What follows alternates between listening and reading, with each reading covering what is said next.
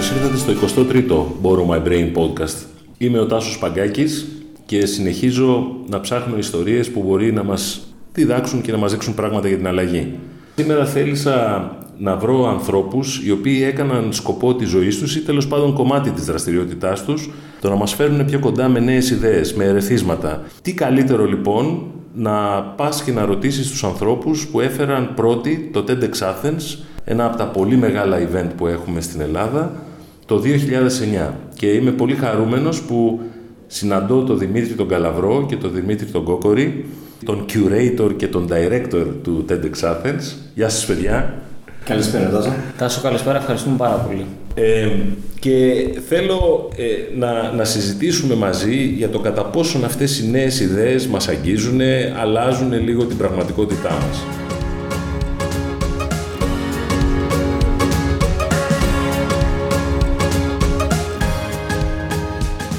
Δεν χρειάζονται πολλές συστάσεις, θα τους βρείτε σε όλα τα κοινωνικά δίκτυα. Ο Δημήτρης είναι ένας άνθρωπος, ο πρώτος Δημήτρης, ο Καλαβρός, είναι ένας άνθρωπος που έκανε την προσωπική αλλαγή του και θα τον ρωτήσω μετά, γιατί πολλοί μου λένε τι να κάνω, μπλόκαρα, πρέπει να αλλάξω καριέρα. Από δικηγόρος λοιπόν σήμερα είναι διαπρίσιος κήρυκας και οργανωτής της νέας επιχειρηματικότητας. Τον βλέπεις που και που στην Αμερική, τον βλέπεις να δίνει συνεντεύξεις στους New York Times, τον βλέπεις να είναι μέσα στο Foundation και να υποστηρίζει νεοφυείς επιχειρήσεις. Θα είναι και ένας από τους συνιδρυτές του επενδυτικού σχήματος Velocity. Και απ' την άλλη ένας πάλι εξαιρετικός φίλος, ο Δημήτρης ο Κόκορης, ο οποίος και αυτός έχει τριπλή και τετραπλή δραστηριότητα επιχειρηματικότητας. Αν θα δείτε μόνο το Instagram feed του θα καταλάβετε ότι δεν είναι τρελός να κάνει καγιάκ και να σκαρφαλώνει σε πλαγιές και σε βουνά και σε λαγκάδια. Είναι ένας άνθρωπος που ανάμεσα στις άλλες δραστηριότητες του προσπάθησε να κάνει εμπειρία τον τουρισμό και όχι τον τουρισμό απλά τρώω σε ένα μπουφέ, να κάνει την Ελλάδα πιο γνωστή, να βρει τα μονοπάτια του. Είναι ένας άνθρωπος που κατάγεται από πολύ παραδοσιακή οικογένεια στη διαφημιστική αγορά. Ψάξτε λίγο τι είναι .repro, μεγαλώσαμε μαστί. Και τους έχω απέναντί μου να μιλήσουμε για το TEDx. Το ξεκίνημα παιδιά. Ήσασταν οι πρώτοι που φέρατε το TEDx. Τι σημαίνει TEDx? Νομίζω ότι και οι δυο μας έχουμε μια διαφορετική οπτική για εκείνη την πρώτη χρονιά, μιας και πέσαμε τελικά ο ένας πάνω στον άλλον απρόσμενα. Να πούμε τι σημαίνει TEDx και θα αφήσω τον Δημήτρη να μας διηγηθεί καταρχήν τη δική του ιστορία, γιατί πραγματικά αυτός είναι ο άνθρωπος ο οποίος στα 21 του, ομολογώ να πω, και αξίζει να το σημειώσουμε αυτό, είχε το όραμα και το βλέμμα στο μέλλον. Έκανε την επιλογή τότε σε πολύ μικρή ηλικία, δεδομένων των συνθηκών και των όσων γνωρίζουμε για τα νέα παιδιά, την ίδια ηλικία σήμερα, έτσι, να πάρει αυτό το ρίσκο και να ακολουθήσει αυτό το δρόμο. Πόσο δύναμη άραγε θα ήθελε τότε, όντας δικηγόρος, να κάνει αυτή τη στροφή και να δοκιμάσει κάτι το οποίο ήταν εντελώς καινούριο και δεν για τα ελληνικά δεδομένα. TED. Να πούμε ότι το TED είναι μια παγκόσμια πλατφόρμα που έχει ξεκινήσει από το 1984 από την Καλιφόρνια της Αμερικής. Αλλά αξίζει να πούμε ότι με μια μακρά πορεία από το 1984 μέχρι το 2009 το TED έγινε μια πλατφόρμα γνώσης η οποία βασιζόταν καθαρά πάνω σε ομιλίες που η μαμά TED μέχρι τότε διοργάνωνε σε ετήσια συνέδρια στην Αμερική και στην Αγγλία. Και αυτές οι ομιλίες όλων αυτών των καλεσμένων ομιλητών ανέβαιναν στο ίντερνετ πλέον, όταν και αυτό άρχισε να αναπτύσσεται, και ήταν διαθέσιμες για όλο τον κόσμο. Θα έλεγα πως είναι η γνωστή Wikipedia που γνωρίζουμε, η Wikipedia με γνώσεις, έτσι είναι μια αντίστοιχη πλατφόρμα βασισμένη όμως καθαρά πάνω σε ομιλίες στα γνωστά TED Talks. Οι Αμερικάνοι λοιπόν τότε αποφάσισαν αυτή την πλατφόρμα να την ανοίξουν και να την κάνουν διαθέσιμη προς όλο τον κόσμο, δίνοντας την δυνατότητα σε έναν Δημήτρη Καλαβρό, για παράδειγμα, που ήθελε να διοργανώσει στην πόλη του, στη χώρα του, ένα αντίστοιχο συνέδριο μικρότερο της μαμάς, αλλά με τις προδιαγραφές του TED, τις προδιαγραφές ποιότητας, τις προδιαγραφές οργάνωσης κ.ο.κ., να μπορεί να ζητήσει μια άδεια και με μια καθοδήγηση και κανόνες να μπορέσει να διοργανώσει το αντίστοιχο λοιπόν συνέδριο με το διακριτικό X στην πόλη του, στη χώρα του. Εξού και το TEDx Athens. Το 9 λοιπόν ξεκίνησε αυτή η πλατφόρμα και ο Δημήτρης ήταν τότε ένας από τους 20 πρώτους ανθρώπους που πήρανε τις πρώτες άδειες που έδωσαν οι Αμερικάνοι και για το οποίο και εμείς σήμερα είμαστε πάρα πολύ περήφανοι που έκανε τότε εκείνη την επιλογή. Και αξίζει να πούμε επίσης ότι σήμερα, μετά από 9 χρόνια, τα TEDx συνέδρια που γίνονται σε όλο τον κόσμο είναι πάνω από 15.000. Μόνο στην Ελλάδα φέτος θα έχουμε νομίζω 23. Εσύ όμως, Δημήτρη, τι είδες τότε, 21 ετών? Η αλήθεια είναι ότι εγώ ήμουν ακόμα τότε στο Κέντρο, ουσιαστικά, στο Κάντερμπερι. Δηλαδή έκανα το πρώτο μου πτυχίο στα νομικά, οπότε πέρασα μια φάση όπου ήμουνα εκεί, έβλεπα TED Talks, αυτή είναι η πραγματική ιστορία, δηλαδή από το 2006 που ήμουν στην Αγγλία. Νομίζω αν θέλω να δώσω ένα σημείο που πραγματικά, επειδή το ανέφερες και εσύ Τάσο στην αρχή, ήταν αποφασιστικό για την αλλαγή σε ό,τι αφορά τα δικά μου θέλω και τη δική μου πορεία, ήταν πραγματικά το γεγονός ότι πήγα στην Αγγλία.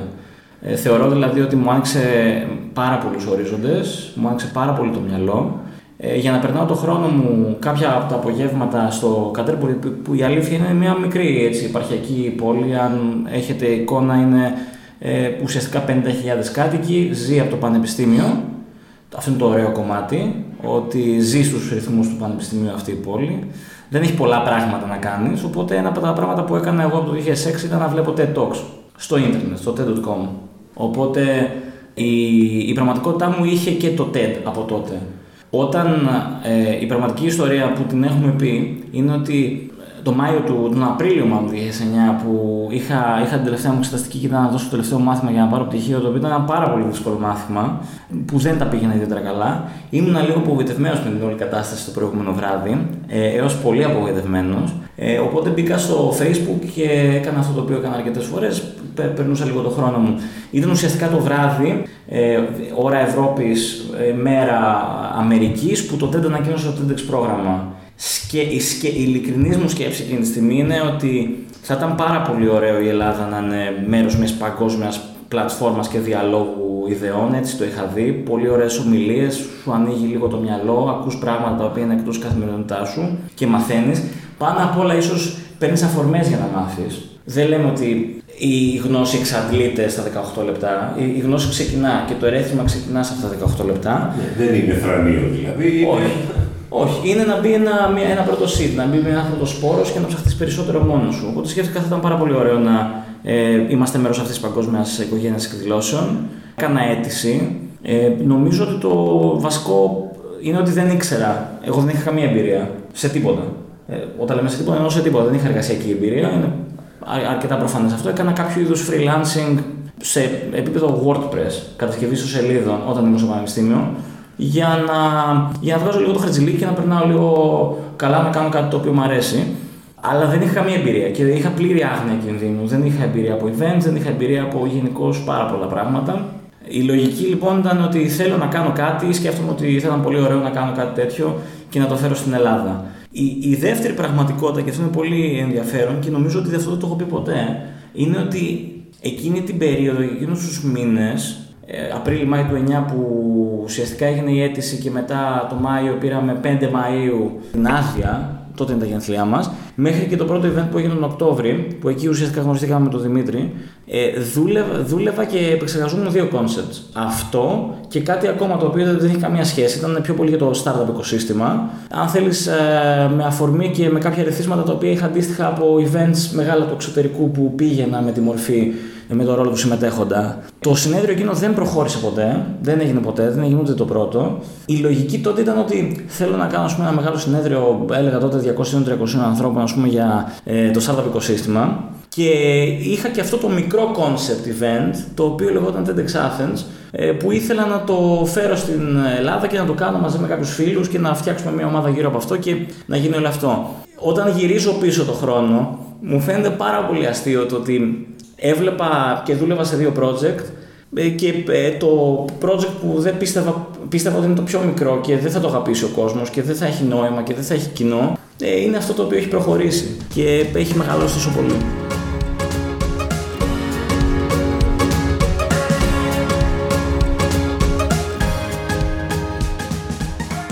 Εσύ λες ότι ήταν μικρό, γιατί στην πραγματικότητα έχεις στα χέρια σου μια νέα επιχείρηση, ένα νέο project που ήθελε οργάνωση, στήσιμο κτλ. Και σήμερα έχετε 2.000 ανθρώπους, οι οποίοι αδειμονούν να έρθουν κάθε χρόνο.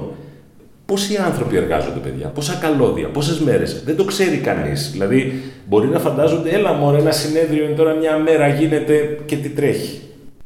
Ο χρόνος από το 2009 μέχρι και σήμερα έχει τρέξει πάρα πολύ γρήγορα για εμάς και νομίζω ότι όλο αυτό μεγάλωσε και μεγάλωσε με τον τρόπο που μεγάλωσε λόγω των ανθρώπων που ήταν στην ομάδα όλα αυτά τα χρόνια. Δηλαδή, το ότι το TEDx Athens δεν έχει γίνει ένα αμυγός τεχνολογικό συνέδριο γύρω από την τεχνολογία, γύρω από την καινοτομία, τη δημιουργικότητα, όπως τέλος πάντων την ορίζει ο καθένας, οφείλεται στους ανθρώπους οι οποίοι έχουν αποτελέσει την κινητήριο δύναμη όλα αυτά τα χρόνια.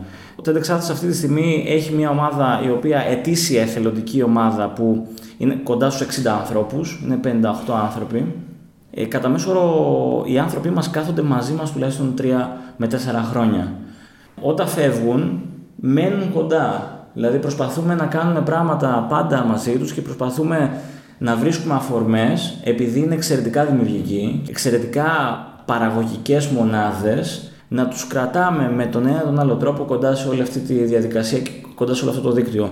Είμαστε νομίζω από αυτή της άποψης η πιο πλούσια, αν θέλεις, μέσα σε πολλά εισαγωγικά, οργάνωση τέτοιου τύπου στη χώρα, γιατί ειλικρινά πιστεύω ότι το ανθρώπινο κεφάλαιο το οποίο έχει περάσει με το ρόλο του εθελοντή στη βασική εθελοντική ομάδα, που μιλάμε για πάνω από 200 άτομα αυτή τη στιγμή, είναι άνθρωποι οι οποίοι και στην πορεία της επαγγελματικής και της κοινωνικής του ζωής έχουν αφήσει ένα πολύ ισχυρό θετικό αποτύπωμα και χαιρόμαστε πάρα πολύ να το λέμε αυτό και χαιρόμαστε πάρα πολύ να τους βλέπουμε, ακόμα και άτομα τα οποία έχουν φύγει από την ομάδα, να συνεχίζουν, να προοδεύουν, να δημιουργούν, να εξελίσσονται.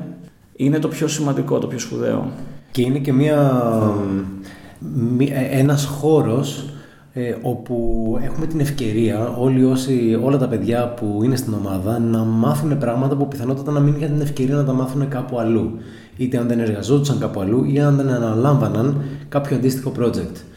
Και έχουμε και πολλά παραδείγματα νέων παιδιών που έχουν υπάρξει στην ομάδα που τους έχουν ανοίξει και νέοι δρόμοι και νέες δουλειές μετά από τη συμμετοχή τους μέσα στην ομάδα του TEDx Athens, όπου μας κάνει πολύ περήφανους για τη δουλειά που κάνουμε. Και προφανώς δεν λέμε ότι η δουλειά που κάνουμε είναι αλάνθαστη, γιατί ένα πολύ βασικό πράγμα το οποίο αποζητάμε μέσα από τη διαδικασία αυτή είναι να εξερευνήσουμε τα ωριά μας, να κάνουμε λάθη όμως τα οποία δεν προκύπτουν από την αδράνεια, αλλά λάθη τα οποία προκύπτουν από τη δοκιμή. Αναλαμβάνω την ευθύνη ενός πράγματος και μπορεί και να αποτύχω, αλλά το έχω δοκιμάσει και το ξέρω, και ακόμα και αυτό είναι μια παράσταση της ομάδας εσωτερικά που δημιουργεί, που την οθεί ακόμα πιο μακριά. Γιατί κάθε χρόνο ανεβάζουμε τον πύχη, κυρίως γιατί έτσι είναι οι χαρακτήρες μας. Γι' αυτό είναι πολύ σημαντικό αυτό που λέει ο Δημήτρης, πως κάθε χρόνο η ομάδα η ίδια και οι άνθρωποι της είναι αυτοί που ταξιδεύουν αυτό το όχημα που λέγεται TEDx Athens, όπου πηγαίνει κάθε φορά. Γιατί δεν υπάρχει κάποιος ο οποίος ορίζει, ούτε καν ο διευθυντής. Ακριβώς, ορίζει πού θα πάει.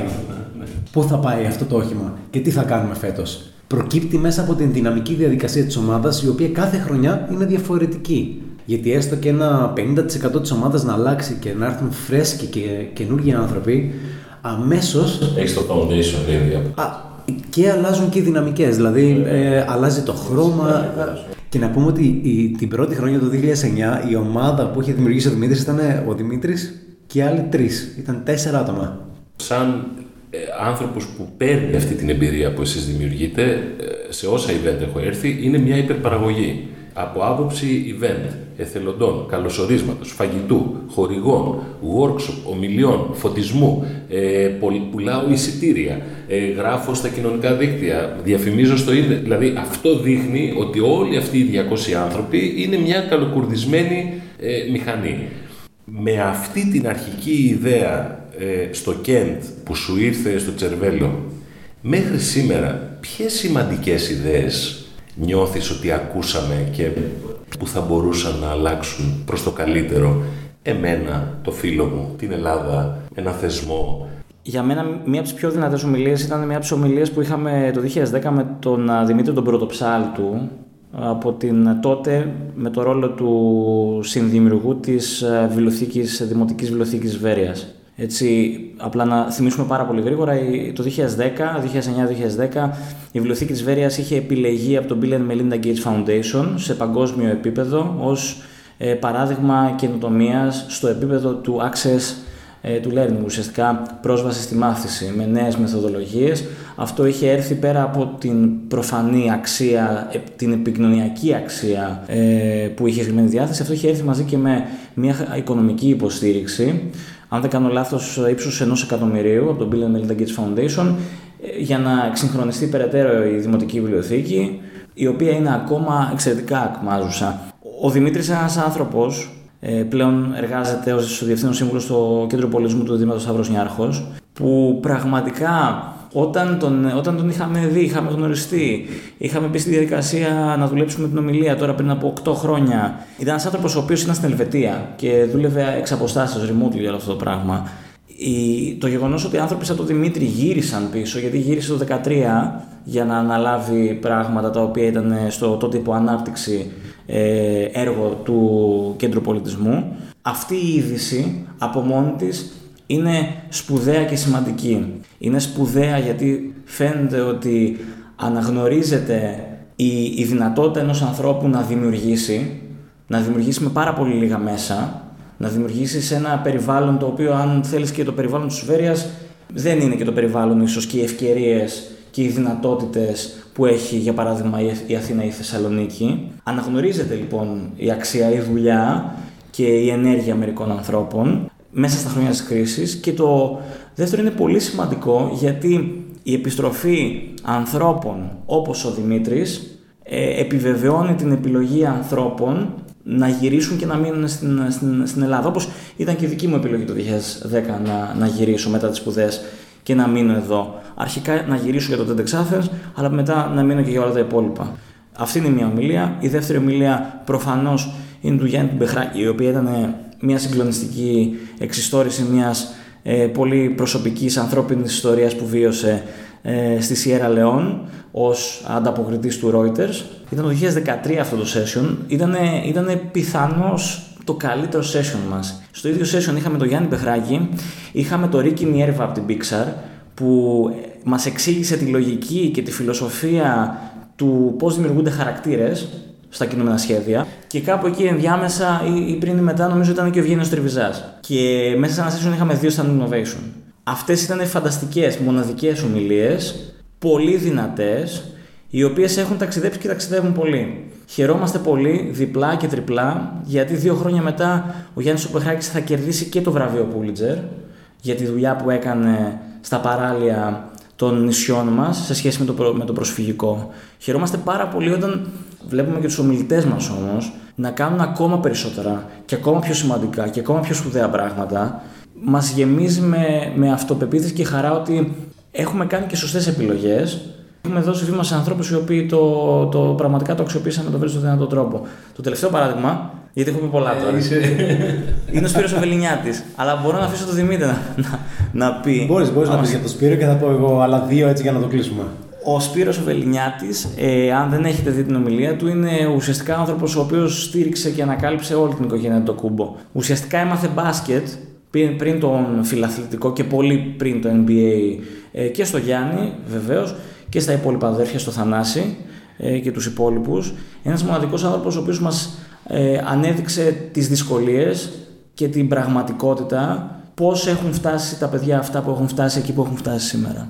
Και την ίδια χρονιά, για να πάρω μπάρα, το 2013 ξανά, μιας και αναφέραμε εκείνη τη σημαδιακή χρονιά για μας, θα δώσω μια τελείως διαφορετική οπτική σε ομιλίες που, αν θέλεις, έχουν να κάνουν περισσότερο με τρόπους του να ανταπεξέρχομαι στη ζωή. Ένας ήταν ο Στίβ Φίσερ, ο κορυφαίος καγιάκερ ποταμού στον κόσμο, ο οποίος μας έκανε μια ομιλία αφού μας έδειξε ένα εγχείρημα που κάνανε στο δυσκολότερο ποταμό και καταφέρανε να τον κοπηλατήσουν και να βγουν από εκεί ζωντανοί. μας είπε και μας εξήγησε πώς κάτι το οποίο φαίνεται αδύνατο και με τεράστιο ρίσκο για τη ζωή, μπορείς να το προσεγγίσεις σπάζοντάς το σε πολύ μικρότερα κομμάτια και αναλύοντας ένα-ένα τα επιμέρους κομμάτια και συνειδητοποιώντας ότι τελικά ένα-ένα τα μικρότερα κομμάτια είναι πολύ πιο εύκολο να τα προσεγγίσουμε και πολύ μικρότερο το ρίσκο και να προχωρήσουμε στο επόμενο και στο επόμενο και στο επόμενο και τελικά κάτι το οποίο μας φαίνεται τεράστιο. Και παρακαλώ διορθώστε με αν δεν έχουμε όλοι τεράστια όνειρα που μας φαίνονται αδύνατα ή άπιαστα και δεν παίρνουμε ποτέ την απόφαση και δεν κάνουμε ποτέ το πρώτο βήμα γιατί απλά λέμε δεν είναι δυνατόν να το πετύχουμε αυτό. Και όμως, αν κάτσουμε λίγο και το αναλύσουμε και το σπάσουμε, και εγώ αυτό είχα πάρει από εκείνη την ομιλία, ενός ανθρώπου που δεν είναι επιστήμονας, αλλά τελικά μπορεί να είναι επιστήμονας της ζωής, ήταν η προσέγγιση του στα πράγματα που φαίνονται αδύνατα. Και στον ίδιο χώρο πάλι του αθλητισμού, θυμάμαι την Άσλεϊ Φιόλεκ, μία Αμερικάνα, η οποία είναι κοφή και η οποία ήταν παγκόσμια πρωταθλήτρια motocross. Motocross, όπως λέμε, αυτά τα κλασικά μηχανάκια, τα δίχρονα που κάνουν το πολύ θόρυβο, που τους βλέπουμε μέσα στις λάσπες και στα χώματα να κάνουν τα τεράστια άλματα και να διαγωνίζονται μεταξύ τους. Και μας εξηγούσε πως μια τέτοια αδυναμία, σε εισαγωγικά, πολλά εισαγωγικά αδυναμία του σώματός της, της δημιούργησε τέτοιες άλλες δυνάμεις που το βλέπουμε και σε παραδείγματα δίπλα μας, σε ανθρώπους της καθημερινότητάς μας, έτσι. Που χωρίς να μπορεί να ακούει τους αντιπάλους της, το πού βρίσκονται και ποιος υπάρχει γύρω της, να κυριαρχεί σε ένα πρωτάθλημα το οποίο είναι καταρχήν ανδρικό και κατά δεύτερον έχει πολλές σωματικές απαιτήσεις, μία από αυτές είναι και η ακοή. Ελπίζω ήδη να έχετε καταλάβει γιατί ήρθα να μιλήσω με αυτούς τους τύπους. Η ιδέα ενός ανθρώπου που ανακαλύπτει ένα παιδί και του μαθαίνει μπάσκετ με τη διαφορά ότι είναι έγχρωμο, έχει την ίδια σημασία με ένα παιδί κοφό, έχει την ίδια σημασία με έναν βραβευμένο με Πούλιτζερ. Και όλα αυτά δεν είναι σχολείο, δεν είναι θρανείο και απαντούν και πολύ όμορφα στον καθηγητή από τα Χανιά που συνδεθήκαμε προχθές όταν με ρώτησε με αγωνία τελικά τα παιδιά να μείνουν στον τόπο μας. Εδώ όμως θα μου επιτρέψετε λίγο να γίνω κακός. Η Ελλάδα ξέρουμε ότι έχει ένα πρόβλημα, έχει την κρίνια. Υπάρχουν λοιπόν αρκετοί haters και hecklers, το λέω έτσι για να μην προσβάλλονται, οι οποίοι θεσμούς και εκδηλώσεις σαν το TEDx τα θεωρούν ελιτίστικα. Είναι τελικά απλά μια γκρίνια, είναι εύκολος στόχος, σας χαλάει την ψυχολογία. Λοιπόν, να πω ότι προσωπικά αυτές οι κριτικές δεν μας αφορούν στο επίπεδο του να μας επηρεάσουν, την ψυχολογία σε αυτό το οποίο κάνουμε ή να επηρεάσουν το έργο μας. Μας αφορούν στο επίπεδο του να αφουγκραζόμαστε το τι συμβαίνει γύρω μας και να αντιλαμβανόμαστε ποια είναι η κοινότητα μέσα στην οποία ζούμε και ποιες είναι οι ανάγκες της. Θετικά προσπαθούμε να γυρίσουμε τα όποια σχόλια έχουμε για να δούμε τι καλύτερο μπορούμε να κάνουμε και οι άνθρωποι που για τους δικούς τους λόγους δεν θέλουν να μας ακούσουν ή να μας δουν, και το αλληγορικά το λέω το δουν, έτσι, και όχι εμάς σαν ανθρώπους, εμένα, το Δημήτρη, τη Ζωή, τη Χριστίνα, αλλά το περιεχόμενο το οποίο προσπαθούμε να φέρουμε και να δημιουργήσουμε για αυτούς τους ανθρώπους, δεν το κάνουμε για μας. Αυτό το οποίο κάνουμε θεωρούμε ότι απαντά, αν θέλεις, σε ανάγκες που έχουμε σήμερα σαν κοινότητα, όχι μόνο η ελληνική, παγκόσμια. Είναι ένα φαινόμενο των ημερών μας ότι, και το έχουμε στη φύση μας θεωρώ σαν άνθρωποι, ότι ό,τι δεν καταλαβαίνουμε θα βρούμε λόγους να το απομακρύνουμε, να το κρατήσουμε μακριά μας, ότι είναι κάτι ξένο. Θα βρούμε κάτι άσχημο να πούμε. Αυτό που αν θέλεις με προβληματίζει εμένα και για το οποίο θα ήθελα πάρα πολύ να δουλέψω και προσπαθώ να δουλέψω καθημερινά, είναι να οδηγήσουμε τους ανθρώπους να φύγουν από αυτόν τον τρόπο σκέψης. Γιατί αν με ρωτήσεις, δεν θεωρώ ότι είναι κακοί άνθρωποι.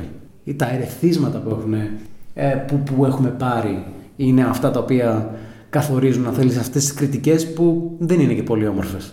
Στα ίδια πλαίσια, κάνει καλό ότι έχουμε σχεδόν πια TEDx σε κάθε γωνιά της χώρας. Είπατε 23.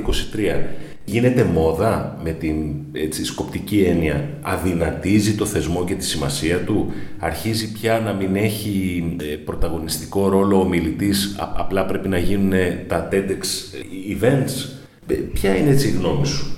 Όπως είπε και ο έτερος Δημήτρης, αυτή τη στιγμή είμαστε σε μια εξαιρετικά μεγάλη πολύτεκνη οικογένεια με 15.000 αδερφάκια. Όλα και τα μη και τα απλά του κόσμου. Νομίζω σήμερα ανακοινώθηκε και το πρώτο TEDx event σε refugee camp, wow, στην Ιγυρία. Οπότε είναι ένας θεσμός ο οποίος νομίζω ειδικά από το 2011-2012 σε παγκόσμιο επίπεδο έχει αποκτήσει πολύ κόσμο που το παρακολουθεί και πολύ κόσμο που παρακολουθεί τα επιμέρους event. Νομίζω ότι η θέση μας είναι ότι κάθε event, ανεξάρτητα με το πόσο μεγάλο ή μικρό είναι, το κλειδί της όποιας επιτυχίας μέσα σε εισαγωγικά, που η επιτυχία σε κάτι το οποίο είναι εθελοντικό και δεν έχει σκοπό το κέρδος, είναι προφανώς να είναι ουσιαστικό.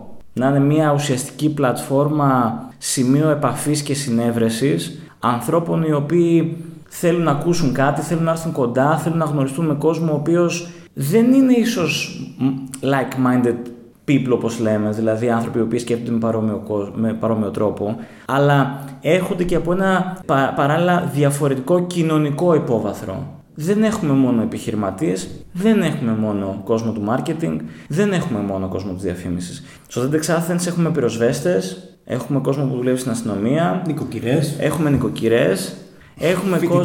έχουμε κόσμο από τη φοιτητική κοινότητα, έχουμε ανέργους, έχουμε, αν θέλεις, μία μικρότερη, μεγαλύτερη, προσπαθούμε αποτύπωση της ίδιας της κοινωνίας. Στο σημείο λοιπόν που τα επιμέρους TEDx events αντιλαμβάνονται τη διαφορετικότητα του τόπου και της κοινωνίας που έρχονται να υπηρετήσουν εντός και εκτός εισαγωγικών και κοιτούν να προσφέρουν ένα περιεχόμενο το οποίο θα είναι σχετικό για τους ανθρώπους της κοινότητας, της κοινωνίας εκεί, αλλά και για κόσμο όπως εμείς. Να πάμε και να τα επισκεπτούμε. Γιατί το TEDx που γίνεται στα Ανόγια έχει μια μοναδική γαστρονομική εμπειρία από τη μία και έχει μοναδικούς ιδιαίτερους ομιλητές, ιδιαίτερες ιστορίες από την ευρύτερη περιοχή. Αυτός είναι λόγος όχι για να έρθει κοντά το χωριό και να έρθουν κοντά τα χωριά, αλλά να ταξιδέψω κι εγώ. Και η Χριστίνα από την Θεσσαλονίκη και ο Νίκος από την Αγία Παρασκευή και να το δει και να το γνωρίσει. Όσο πληρείται αυτό, και νομίζω είναι ίσως η μοναδική προϋπόθεση, όχι μόνο έχουν λόγο ύπαρξης σε όλα τα events, αλλά ενισχύουν και το brand. Ενισχύουν το όραμα της πλατφόρμας και το στόχο που είχε προφανώς θέσει και το ίδιο το TED όταν ξεκινούσε αυτή τη διαδικασία. Ο αντίποδας είναι να προσπαθούμε να φέρουμε κάτι ξενόφαρτο. Ο αντίποδας, φίλε μου, είναι να βλέπω ειδήσεις, να μου λένε κάθε μέρα για τη σύνταξη και για το ότι καταστρεφόμαστε. Και όταν εγώ θα ζητάω κάποιον να μου δώσει μια έμπνευση, ένα σπρώξιμο, να λέω δεν υπάρχει τίποτα, κάτσε να κάτσω στα αυγά μου, να πεθάνουμε όλοι μαζί. Καταλαβαίνεις. Αυτό είναι ο αντίποδας. Κάπως έτσι. Τώρα, θέλω να γίνουμε πρακτικοί και να διαφημίσουμε το event TEDx Athens 2018. Θα πω λοιπόν το Σάββατο στις 2 Ιουνίου στο Κέντρο Πολιτισμού Ίδρυμα Σταύρος Νιάρχος. Οι αγαπητοί φίλοι και φίλες που μας ακούν μπορούν ακόμα να προμηθευτούν τα εισιτήριά τους ηλεκτρονικά μέσω της ιστοσελίδας μας που είναι το ordinary.tedxathens.com. Να πούμε ότι το ordinary είναι και το φετινό θέμα της εκδήλωσης. Γιατί συνηθισμένα πράγματα? Γιατί μέχρι τώρα είχαμε συνηθίσει να μιλάμε για τα μεγάλα, με βαριά θέματα. Είχαμε συνηθίσει να μιλάμε για τους ανθρώπους που κάνουν, να μιλάμε για τα άκρα, να μιλάμε για χαλογράφητα νερά. Και τελικά συνειδητοποιούμε και εμείς οι ίδιοι, κάνοντας τη δική μας, αν θέλεις, αναδρομή σε όλη αυτή την προσπάθεια, ότι μπορεί από την κεκτημένη ταχύτητα που έχουμε να χάνουμε αυτά τα καθημερινά μικρά πράγματα που έχουν όμως ίσως την πραγματική αξία της ζωής μας. Αυτά τα οποία θεωρούμε πλέον κανονικά και μπορεί να μην τους δίνουμε καν σημασία, να μην τα βλέπουμε. Όπως είναι η Ακρόπολη που οδηγούμε καθημερινά δίπλα της και δεν της δίνουμε καν σημασία. Αλλά εκείνη η αξία, αν κάνουμε μια αναδρομή πίσω. Ή η θάλασσα που είναι στην περιοχή μου και δεν την επισκέπτω. Ακριβώς. Ή το βουνό πάνω, αυτό το μονοπάτι το οποίο έχουμε, ή οι σχέσεις οι ανθρώπινες. Αυτά τα πράγματα τα οποία χάνουμε την εστίαση από αυτά και αν θέλεις βλέπουμε από τον ίδιο μας τον εαυτό καταρχήν και από τους φίλους μας ότι μπορεί να εστιάσουμε σε πράγματα τα οποία δεν τα έχουμε, τα οποία είναι μέσα στα όνειρά μας, οι προσδοκίες που έχουμε για το μέλλον, πράγματα που θα θέλαμε πάρα πολύ να έχουμε και ακόμα δεν τα έχουμε καταφέρει και που μπορεί, επειδή δεν τα έχουμε αυτά, να δημιουργούμε μια θλίψη, να δημιουργούμε μια κατάσταση που δεν είναι η ευτυχία που θέλουμε και που πορευόμαστε με αυτή και με τα πράγματα που έχουμε σήμερα. Χωρίς να θέλω να κάνω spoiler, δώσ' μου ένα παράδειγμα, αν έχετε ανακοινώσει κάποιον ομιλητή ή το θέμα του, που να εξηγήσει το συνηθισμένο, το ordinary. Θα σου πω ένα παράδειγμα. Και δύο. Αλλά πόσο συνηθισμένοι είμαστε, σε βλέπω και εσένα τώρα εδώ, με το πλαστικό αυτό ποτήρι του καφέ. Πόσο συνηθισμένοι είμαστε να πηγαίνουμε το πρωί και το μεσημέρι και το απόγευμα να παίρνουμε το καφέ μας και να το παίρνουμε σε ένα πλαστικό ποτήρι καφέ. Με ένα καλαμάκι το οποίο δεν ανακυκλώνεται κιόλας.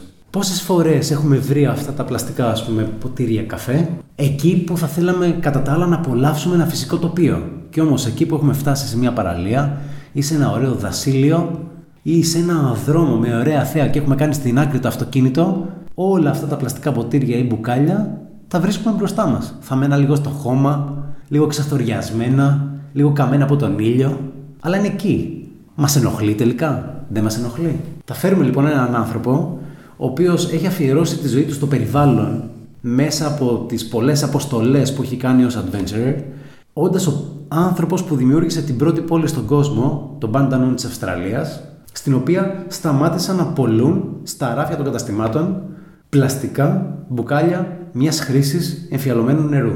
Με μια τεράστια προσπάθεια βέβαια και με την σύμπνοια και την υποστήριξη όλης της πόλης. Πόσο ξεπραγματικό μπορεί να μας φαίνεται ότι μία πόλη συνένεσε σε ένα κοινό σκοπό? Μία πόλη.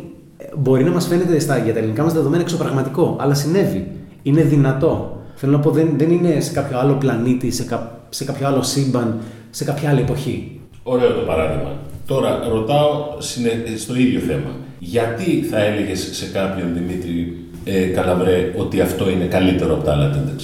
Θέλοντας να πουλήσεις είτε ένα εισιτήριο είτε μια χορηγία. Αλλά τι θα έλεγες, γιατί είναι καλύτερο? Θα μου επιτρέψετε να πω ότι φαντάζομαι ότι μας ρωτάς γιατί είναι καλύτερο από τους προηγούμενους εαυτούς μας για το TEDx Athens. Ναι. Έτσι, όχι για τα υπόλοιπα. Προσπεράστε το έτσι, όμως, εντάξει. Μπορεί να μου πείτε είναι καλύτερο γιατί έχουμε καλύτερο φαγητό ή έχουμε καλύτερα workshop. Δεν ξέρω, ρωτάω έτσι να εξάψουμε τη φαντασία των ακροατών. Ο πρώτος λόγος είναι ότι θα υπάρχει Δημήτρης Κόκορης πάνω στη κεντρική σκηνή και στην αρχή και στο τέλος του event. Οπότε είναι ένας καλός λόγος να έρθετε εκείνη την ημέρα από το πρωί, νωρίς, για να. Σας δίνω ένα tip να πάτε με backpack και με εκδρομική εξάρτηση για να μπορέσετε να τον αντιμετωπίσετε. Έτσι ακριβώς.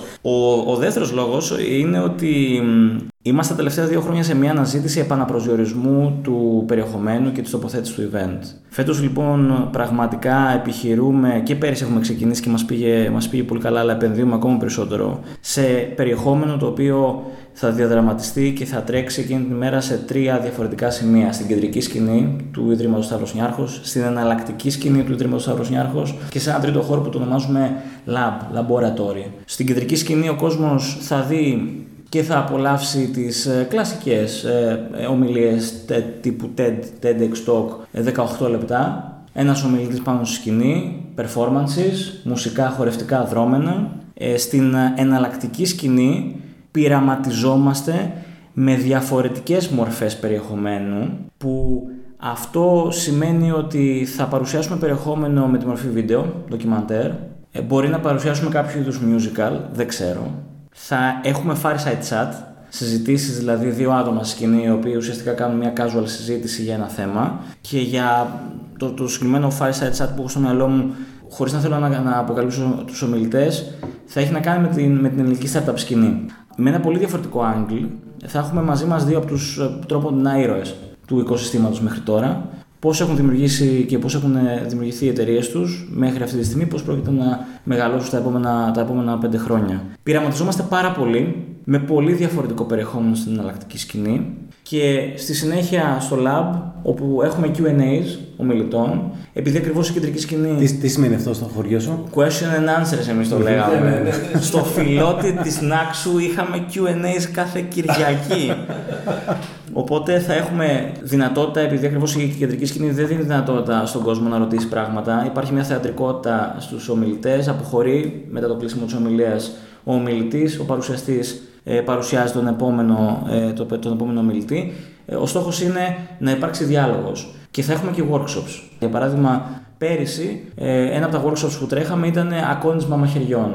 Είχαμε έναν εκπληκτικό άνθρωπο, ο οποίος κάνει αυτή τη δουλειά του στην Αθήνα, και είχε φέρει τα μαχαίρια του για 15 άτομα που έτρεξε το workshop, γιατί όλα αυτά είναι με προεγγραφή, επειδή είναι μικρά, είναι τελώς όλες, ο κόσμος έχει με ένα εισιτήριο πρόσβαση παντού. Έτσι, αυτό είναι δεδομένο. Δεν υπάρχει κλιμάκωση. Αλλά επειδή είναι για πολύ λίγα άτομα, εκεί υπάρχει προεγγραφή. Αυτό μου δίνει την ευκαιρία να πω για τους φίλους που μας ακούνε ότι μία από τις επόμενες μέρες θα ανακοινώσουμε και τα workshops και όσοι έχουν εισιτήριο τότε θα έχουν τη δυνατότητα να κάνουν την προεγγραφή τους για να συμμετέχουν σε αυτά. Ο πρακτικός άνθρωπος. Που σημαίνει ότι... Κλείνεται το εισιτήριό όσο νωρίτερα. Ναι, ναι, ακριβώς. Δηλαδή, όσο πιο αργά κάποιος αγοράσει το εισιτήριό του, τόσες λιγότερες είναι οι πιθανότητες να μπορεί να έχει πρόσβαση λόγω προεγγραφής και σε παράλληλες δράσεις. Και υπάρχουν και φοιτητικά εισιτήρια και το όπως λέμε, το γενική είσοδος. Πόσο κάνει? Γενική είσοδος είναι 62€. Τρέξαμε ένα early bird, όπως λέμε. Πάλι στην άξο αυτό το early bird το τρέχαμε για εκδηλώσεις, χοροϊσπερίδες κτλ. Όσοι ήταν πιο νωρίς να αγοράσουν εισιτήριο, μέχρι μια στιγμή είχαν μια έκπτωση. Για μας φέτος ήταν η πρώτη χρονιά που το επιχειρήσαμε, ήταν στο μείον 20%. Μέχρι τις 20 Απρίλη στα 49€, με το ΦΠΑ όλες αυτές τις τιμές είναι τελικές. Το φοιτητικό εισιτήριο, το οποίο είναι στα 31€ για τους φοιτητές. 50% έκπτωση. Με 50% έκπτωση προφανώς από το 62. Από πέρυσι έχουμε ξεκινήσει και μια τρίτη κατηγορία εισιτήριων, τα donors ticket, τα οποία ουσιαστικά δίνουν κάποιες παραπάνω δυνατότητες πρόσβασης σε όσους τα επιλέξουν, όπως είναι η πρόσβαση σε κάποια από τα φαγητά, drinks που κάνουμε την Πέμπτη το βράδυ, την Παρασκευή το βράδυ μαζί με τους ομιλητές και την ομάδα μας στην Αθήνα. Δίνουν προτεραιότητα στο κομμάτι του registration εκείνη την ημέρα. Αν και η αλήθεια είναι ότι το registration πάει πάρα πολύ καλά πάντα. Δηλαδή δεν υπάρχουν ουρές, δεν υπάρχει κανένα πρόβλημα εκεί και αναμονή. Και ένα επίπεδο recognition, δηλαδή τα ονόματα των donors, όπως λέμε, όσοι έχουν επιλέξει να έχουν αυτή τη μορφή συμμετοχής στο event, αναγράφονται και στο έντυπο πρόγραμμά μας. Οπότε το εισιτήριο αυτό είναι στα 250€. Είναι για όσους θέλουν να έχουν ακόμα πιο έντονη εμπειρία και περισσότερες αφορμές και ευκαιρίες να γνωρίσουν και τους ομιλητές που είναι οι αδιαφυσβήτητοι πρωταγωνιστές όλης αυτής της προσπάθειας, αλλά και την ομάδα που, αν μη τι άλλο, έχοντας πει ότι οι ομιλητές είναι πρωταγωνιστές, είναι δεδομένο ότι είναι οι πρωταγωνιστές και η παραγωγή αυτού του πράγματος και δεν θα συνέβαινε τίποτα χωρίς αυτούς τους ανθρώπους. Και να πούμε ότι έχουμε και τα εταιρικά εισιτήρια, τα οποία προέκυψαν πέρσι επίσης, με δεδομένες τις ανάγκες εταιριών που ερχόντουσαν οι ίδιες να μας ζητήσουν το κατά πόσο θα μπορούσαν να αγοράσουν για τα στελέχη τους. Δηλαδή να τους το προσφέρουν, αν θέλεις, σαν επιβράβευση, να συμμετέχουν και αυτοί ως σύνεδροι στο TEDx Athens. Οπότε το εταιρικό εισιτήριο για μια εταιρεία που θέλει να το εκμεταλλευτεί, εφόσον αποφασίσει να αγοράσει από 10 εισιτήρια και πάνω, έχει μια έκπτωση της τάξης των 15% στην αρχική τιμή. Λοιπόν, κοιτάξτε, τώρα έκανα έναν πρόχειρο υπολογισμό. Ζητάτε από κάποιον άνθρωπο, θεωρητικό είναι αυτό, αλλά και πρακτικό, να σώζει 0,16 λεπτά την ημέρα για να μαζέψει όλη αυτή την εμπειρία και τον προβληματισμό. Είπαμε, απ' την άλλη είναι τα κανάλια και το καταστρεφόμαστε. Λοιπόν, πιάνω όμως μια ατάκα που είπατε και οι δύο. Project, ομάδα, εξέλιξη, προσπαθούμε να καλυτερεύσουμε κτλ. Θέλω να σας ρωτήσω έτσι πολύ ειλικρινά, αν αύριο αυτό μπορούσατε να το πουλήσετε σε κάποιον, να του πείτε πάρ' το, θα το τρέχεις εσύ. Ποιο είναι το περιουσιακό στοιχείο του TED? Έτσι όπως το σκέφτομαι τώρα, η ατάκα μου θα ήταν πως αναλαμβάνεις στα χέρια σου κάτι το οποίο είναι απολύτως ανθρώπινο, με ό,τι αυτό συνεπάγεται, και απόλυτα αυθεντικό. Διότι γεννιέται μέσα από ανθρώπους, από τις ιδέες τους, υλοποιείται από τους ίδιους τους ανθρώπους και εξελίσσεται μέσα από αυτούς. Και αυτό θεωρώ ότι είναι η δύναμη του. Εγώ θα δώσω μάλλον μια πιο τεχνοκρατική απάντηση εδώ σε σχέση με τον Δημήτρη, γιατί και εγώ είπα πριν για τους ανθρώπους προφανώς. Απλά για να συμπληρώσω τον Δημήτρη, θα έλεγα το δίκτυο. Θα έλεγα το δίκτυο προφανώς πάλι των ανθρώπων και των επαφών. Είναι πραγματικά μοναδικό το δίκτυο αυτό σε επίπεδο diversity, σε επίπεδο διασποράς, σε επίπεδο ποικιλότητας και σε επίπεδο ετοιμότητας να βοηθήσει και να στηρίξει. Βρίσκουμε καθημερινά λύσεις σε θέματα που προκύπτουν, παίρνοντας τηλέφωνο κόσμο που ξέρουμε, μας ξέρει, Και υπάρχει αυτό το πολύ σημαντικό πράγμα, το οποίο το λέμε και δεν το αισθανόμαστε και δεν το καταλαβαίνουμε μερικές φορές και το υποτιμάμε τελικά, η εμπιστοσύνη. Αυτό το δίκτυο πραγματικά κάνει δυνατή την τέλεση του event κάθε χρόνο και είναι πραγματικά η κληρονομιά του. Μπορεί να το πάρει, κάποιος, μπορεί να το πάρει ο επόμενος και να συνεχίσει. Η λογική δική μας και του Δημήτρη και η δική μου και όλων των ανθρώπων που είναι κάποια παραπάνω χρόνια και έχουν επιτελικούς ρόλους σε αυτήν την ομάδα είναι ότι θέλουμε πάρα πολύ να δούμε και να συνεχίσουμε να βλέπουμε το TEDx Athens να είναι παρόν και να αφήνει το στίγμα του και το αποτύπωμά του με ακόμα πιο ισχυρό και πιο ουσιαστικό τρόπο, ακόμα και όταν εμείς αποχωρήσουμε από το θεσμό. Θέλω να ρωτήσω κάτι πολύ απλό λοιπόν και τους δυο σας. Εσείς είστε άνθρωποι οι οποίοι ταξιδεύετε. Εσύ έχεις πάρει υποτροφία στο εξωτερικό, πηγαίνω-έρχεσαι στην Αμερική. Εσύ έχεις αυτή τη στιγμή συνεργάτες, φέρνεις ανθρώπους από το εξωτερικό, ζητάς να συνεργαστούν. Βλέπετε πράγματα, έχετε ερεθίσματα, έχετε παραστάσεις. Ποιο είναι το ένα πράγμα που θα αλλάζατε αύριο στην Ελλάδα? Την Ελλάδα των παιδιών μας, όχι την Ελλάδα τη δικιά μου. Ποιο πράγμα σαν θεσμό, σαν πρακτική δράση, σαν οργάνωση θα αλλάζατε για να μπορούν αυτές οι ιδέες να έχουν ένα ωραίο χωράφι, δηλαδή να φυτεύονται και να πιάνουν τόπο?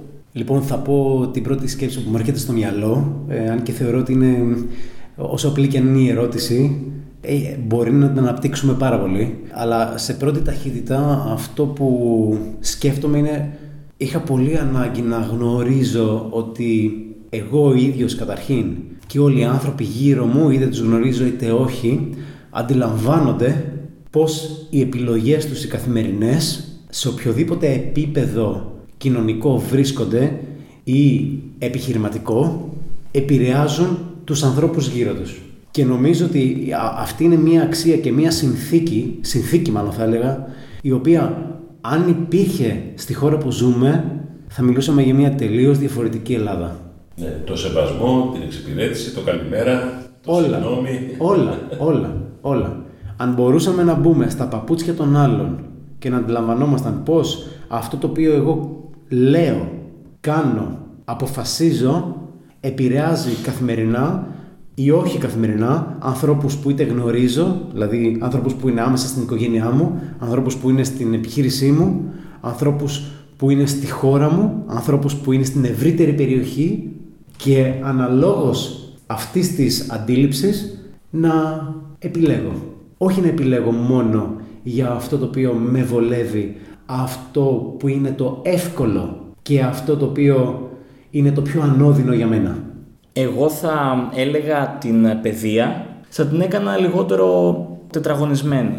Δηλαδή, εγώ θυμάμαι χαρακτηριστικά ότι ήμουνα στο Λύκειο και μας είχαν βγάλει τρόπους να αναλύουμε το εκάστοτε θέμα της έκθεσης. Δηλαδή, μεθοδολογίες βάσει των οποίων θα μπορέσουμε να ξεκλειδώσουμε ένα θέμα. Και σκεφτόμουν από τότε και λέω, επειδή δεν είμαι και πάρα πολύ καλός μαθητής, και λέω, εντάξει, τα υπόλοιπα δεν είμαι καλός, στα μαθηματικά δεν είμαι καλός, αλλά εδώ ας πούμε μπορώ να γράψω κάτι. Για ποιο λόγο κάποιος πρέπει να μου βάλει ιδέες και να μου μιλήσει για τρόπους συγκεκριμένους, για κάτι το οποίο υποτίθεται ότι κάποιος σε ρωτάει κάτι, κάποιος σου δίνει κάτι και περιμένει να ακούσει κάτι από σένα.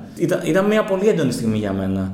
Όπως και στα υπόλοιπα πράγματα, αυτό που έχουν κάνει άλλες χώρες δεν είναι να ανακαλύψουν τον τροχό, άρα και εμείς δεν χρειάζεται να ανακαλύψουμε τον τροχό. Θέλει όμως σίγουρα να ξεφύγουμε από τον στρατευμένο τρόπο στην παιδεία και να δώσουμε περισσότερο, αν θέλετε, ερεθίσματα για μένα και αφορμές για προβληματισμό και για ξύσιμο κάτω από την επιφάνεια, παρά δεξιότητες πώς μπορώ να μάθω απ' έξω ένα κείμενο, ας πούμε, ή πώς μπορώ να θυμάμαι όλους τους τύπους της φυσικής ή τέτοιου είδους γνώση. Αυτή μπορείτε να ανακαλύψει ίσως το παιδί και αργότερα και να το επιλέξει κιόλας να το κάνει. Αυτό που νομίζω ότι δεν επιλέγουμε και δεν δίνουμε τόσο πολύ στους νέους ανθρώπους τη δυνατότητα να κάνουν είναι να σταθούν μπροστά σε ένα κοινό και να μιλήσουν. Γι' αυτό το λόγο αναρωτιόμαστε όταν βλέπουμε συνήθως Αμερικάνους ομιλητές ή κόσμο από την Αμερική, κόσμο από την Αγγλία, κόσμο από τη Φιλανδία, να έχει πολύ μεγάλη ευχέρεια πάνω στη σκηνή, πάνω σε ένα πόντιουμ, πάνω σε μία αίθουσα και να τα λένε πολύ όμορφα και πολύ ωραία και πολύ απλά, όχι απλοϊκά απλά και κατανοητά. Γιατί αυτοί οι άνθρωποι έχουν μάθει τη λογική του debating, τη λογική του ότι συναλλάσσω πληροφορία, δίνω, παίρνω, ακούω, επεξεργάζομαι, παρουσιάζω νέα δεδομένα και έχουν συνηθίσει να φτιάχνουν πράγματα και να τα παρουσιάζουν μπροστά σε κοινό. Είναι πολύ δυνατό αυτό, είναι πολύ σημαντικό. Υπάρχει μια γρήγορη απάντηση να στη δώσω σαν μπαμπάς που πονάω κάθε μέρα. Ό,τι μαθαίνουν τα παιδιά μας φτιάχτηκε το 1980. Γιατί μαθαίνουν ακριβώς τα ίδια που μάθαινα και εγώ, μόνο που η αγωγή του πολίτη έχει αλλάξει εξώφυλλο. Θέλω να σας ευχαριστήσω που ήσασταν μαζί μου. Θέλω να θυμίσω σε όλους σας ότι το Borrow My Brain δανείζεται τα μυαλά όπως κάναμε σήμερα του Δημήτρη Καλαβρού, του Δημήτρη Κόκορη και όλων αυτών των ανθρώπων για να εξηγήσουν και να δώσουν ερεθίσματα που ο καθένας θα τα κάνει ό,τι τον φωτίσει ο Θεός και καταλαβαίνει. Να ακούτε Borrow My Brain, να μου γράφετε και θέλω να σας ευχαριστήσω που ήμασταν μαζί μας και ακούσατε μέχρι εδώ. Γεια σας!